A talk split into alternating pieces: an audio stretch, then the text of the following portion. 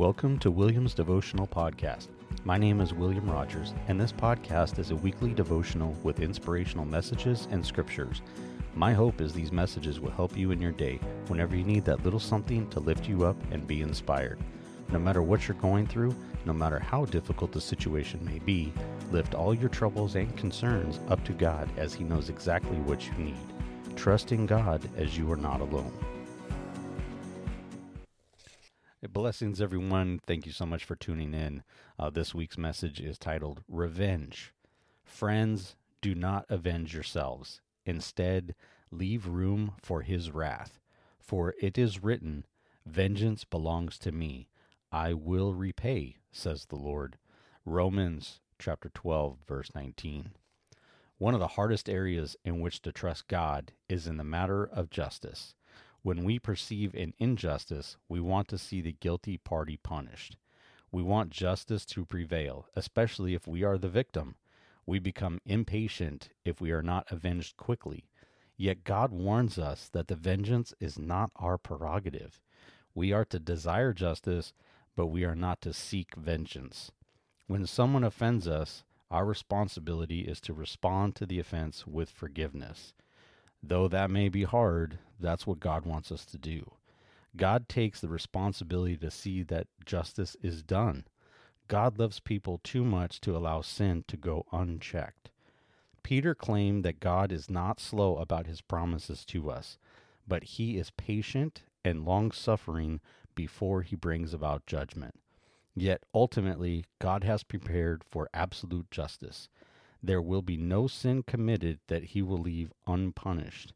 Either the punishment will fall on his son, or it will be charged against the sinner.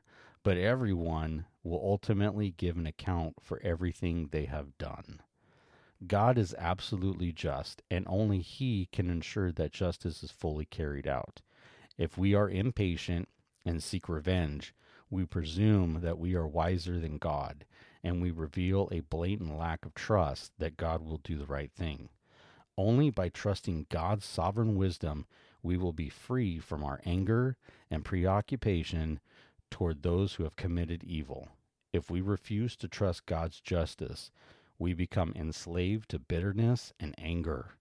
We must guard our hearts and trust God to exercise his judgment against those who oppose him we have to remember that even though someone may have uh, uh, done some injustice to us or uh, sinned against us, um, you know, God sees everything that is happening, and one the day will come one day when that person who has um, done an injustice to you or done some evil to you or anything, uh, they will face judgment. They will face their judgment day and though it may be hard to not seek your own revenge or vengeance against that person for the wrongdoing they've done to you, you you must remember that uh, uh, God sees it, and He will not let that go unpunished or unnoticed.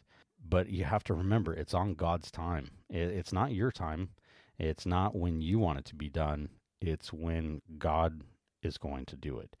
Uh, so you you have to remember, you got to be patient patience is is very hard. Um, as they say, patience it, patience is a virtue, and it really is. Uh, so you just just trust in God, just trust in Him that any wrongdoing that you may have gone through, maybe suffering through, or someone is doing to you, uh, God will repay you for those wrongdoings. But it will be done on God's time. So again, thank you everybody for uh, tuning in this week. I really do appreciate it. Um, love to hear from you. Please email me at williamsdevotional at gmail.com. Uh, love to get any feedback or comments or anything or prayer requests that you may have.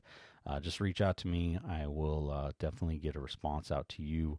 Um, I hope everybody has a blessed week, a safe week, and remember, trust in God.